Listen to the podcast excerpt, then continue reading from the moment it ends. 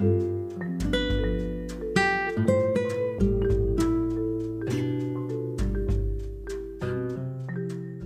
semua, apa kabar? Semoga baik-baik aja ya. Gimana harinya?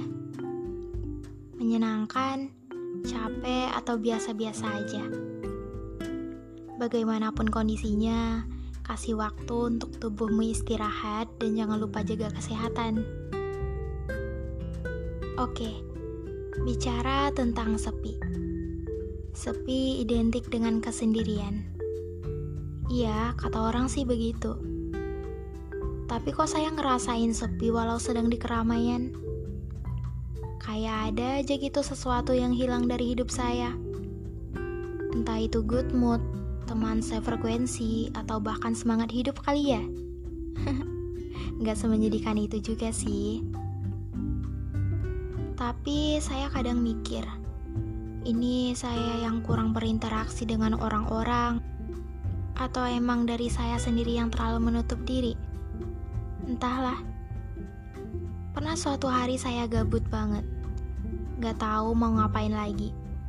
Udah bersih-bersih kosan, rebahan, main HP, scroll-scroll Instagram, TikTok, buka tutup aplikasi WhatsApp, nonton drakor, pantengin YouTube, dan lain sebagainya. Kalau HP-nya bisa ngomong nih, pasti bakalan bilang, ada ya manusia yang betah banget berjam-jam main HP. Ada, saya contohnya. Terus tiba-tiba kepikiran, oh iya, kenapa nggak keluar aja ya? Jalan-jalan sendiri ala-ala me time kayaknya asik juga deh. Dan akhirnya tanpa pikir panjang kali lebar sama dengan luas, saya memutuskan untuk jalan-jalan sendiri. Iya, sendiri. Gak ada teman yang mau diajak. Eh bukan deh, lebih tepatnya gak tahu mau ngajakin siapa. Padahal teman banyak, tapi teman yang benar-benar deket dan mau diajakin ke sana ke sini di saat gabut itu susah banget.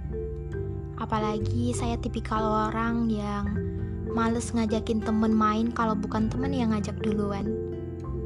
Dan juga paling males dengar alasan yang kayak, gak ah mager, jangan sekarang deh, lagi ada kegiatan ini itu, bla bla bla.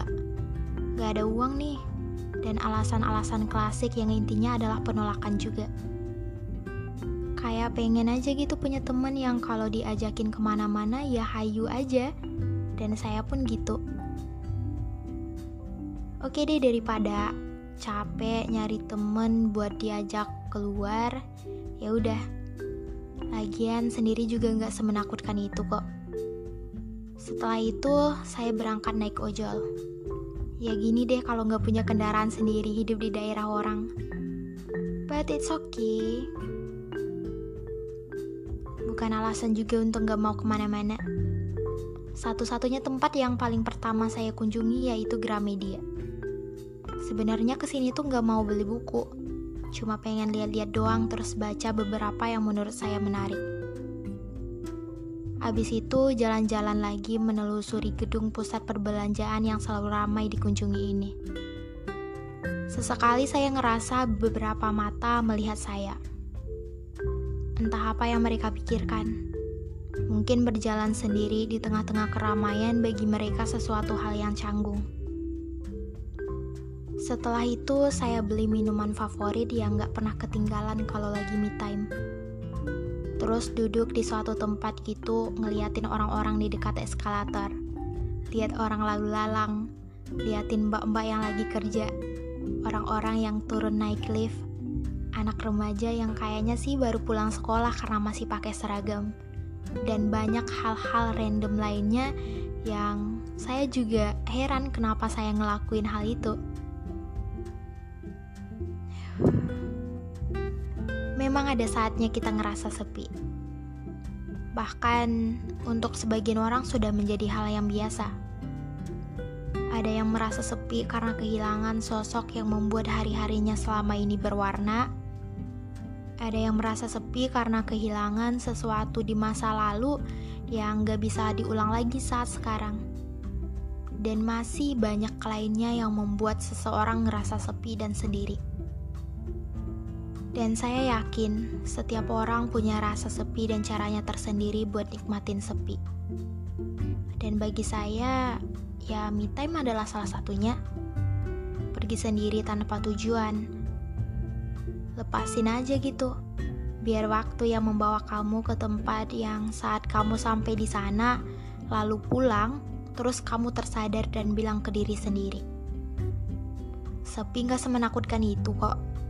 Sepi juga gak akan membunuhmu. Gak ada hal yang harus dibenci dari sepi. Karena ngerasa sepi adalah manusiawi.